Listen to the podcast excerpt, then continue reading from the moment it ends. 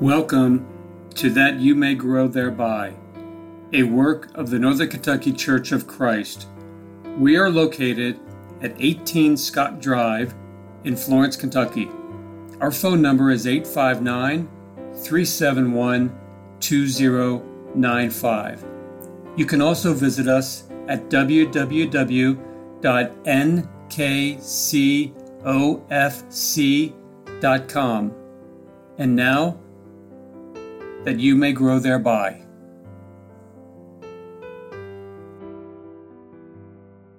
Thank you for listening to That You May Grow Thereby. My name is Greg Littmer. I am one of the elders of the Northern Kentucky Church of Christ, and I thought what we would do for the next several episodes is talk about the apostles. I personally find that a study of the twelve men chosen by the Lord to be his apostles, along with Matthias and Paul, always serves to lift my heart and encourage my spirit. In Luke chapter 6, verses 12 through 16, we find, And it came to pass in those days that he went out into a mountain to pray, and continued all night in prayer to God.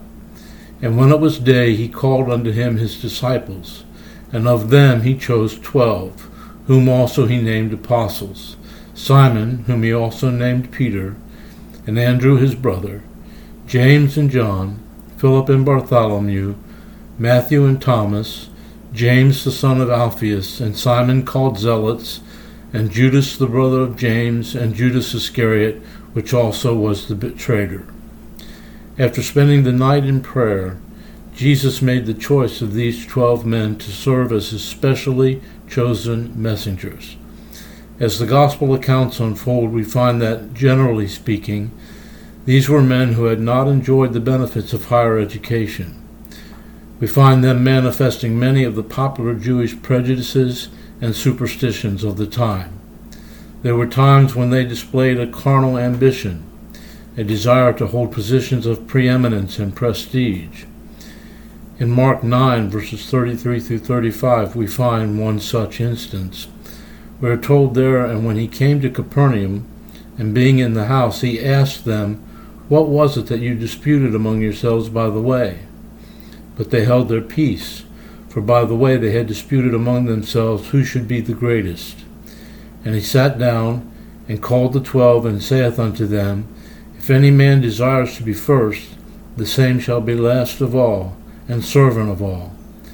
This would continue to be a problem for less than twenty four hours before Jesus died on the cross. These men who had walked with him for three years argued among themselves who would be the greatest. That would be in Luke chapter 22 and verse 24. They were often slow to understand things that Jesus repeatedly taught them. One that would have been most frustrating to me was their continued failure to grasp what the Lord meant when he told them what was going to happen to him. At various times, Jesus told the twelve that he would be betrayed into the hands of the chief priests and the scribes and be condemned to death. He told them that he, that he would be delivered into the hands of the Gentiles, who would mock him, scourge him, and finally crucify him. He told them that after three days he would rise again. Yet Luke chapter 18, verse 34 tells us, And they understood none of these things, and this saying was hid from them, neither knew they the things which were spoken. There have been times when I've wondered why Jesus put up with these men and their obvious failings. Why didn't he replace them with men of greater education and more sophistication who would seemingly be able to handle more immediately the nuances of his teaching? But then I remember 1 Samuel 16 and verse 7, where a basic difference between God and man is pointed out. That passage says, But the Lord said unto Samuel, Look not on his countenance or on the height of his stature, because I have refused him. For the Lord sees not as man sees. For man looks on the outward appearance, but the Lord looks on the heart. Jesus knew these men. He knew their hearts. They would come to the point where they believed so completely in Jesus and committed themselves to him so entirely that they would learn any lesson, endure any hardship, and even die for him if necessary. These men give me hope because they weren't perfect either.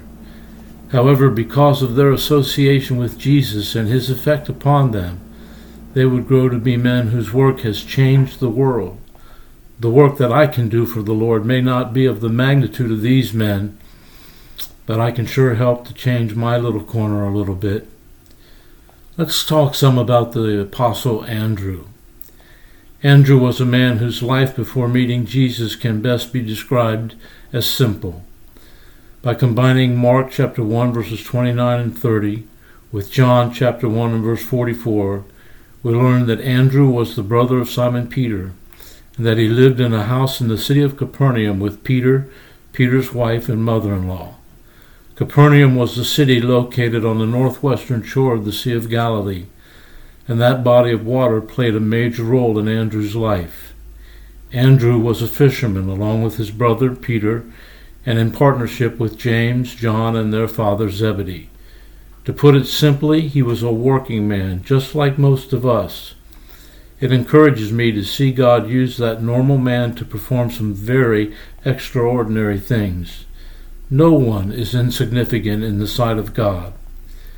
John 1 35 through 42 gives us some valuable insight into the character and the priorities of Andrew. The passage tells us Again the next day after John stood, and two of his disciples. And looking upon Jesus as he walked, he saith, Behold, the Lamb of God. And the two disciples heard him speak, and they followed Jesus. Then Jesus turned and saw them following, and said unto them, What seek ye? They said unto him, Rabbi, which is to say, being interpreted, Master, where dwellest thou? He said unto them, Come and see. They came and saw where he dwelt, and abode with him that day, for it was about the tenth hour. One of the two which heard John speak and followed him was Andrew, Simon Peter's brother. He first findeth his own brother Simon, and saith unto him, We have found the Messiah, which is being interpreted the Christ. And he brought him to Jesus.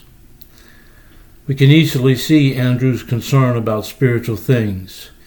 He appears to have been a man with balance in his life. He did not neglect his responsibility to work for a living, but at the same time he did not neglect the most important aspect of any life, the spiritual.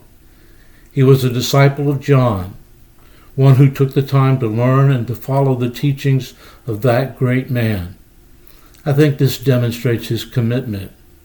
And then when he heard John identify Jesus as the Lamb of God, and spent the day with the Lord, Andrew was willing to commit to Jesus, being convinced that he was the Messiah. Do not mistake this seemingly rapid change as an indication that Andrew lacked depth or was wishy washy. What this shows is a depth of perception on his part. This normal working man grasped in a very short time what many brilliant scholars over the years have failed to understand or believe. It is important to note as well that Andrew was a seeker of truth. He had previously been in the wilderness with John, seeking God's word from that great prophet. Andrew actively sought the companionship and teaching of the Lord when John pointed him in that direction.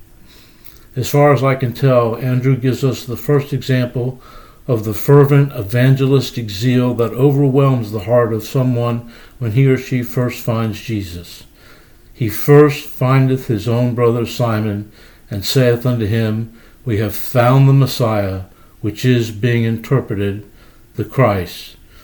That to me kind of sums up Andrew's life.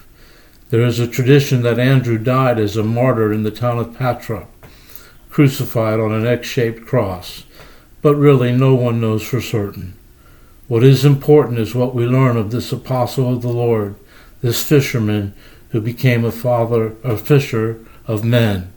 We look forward to this continued study on the apostles in additional episodes. Thanks for listening.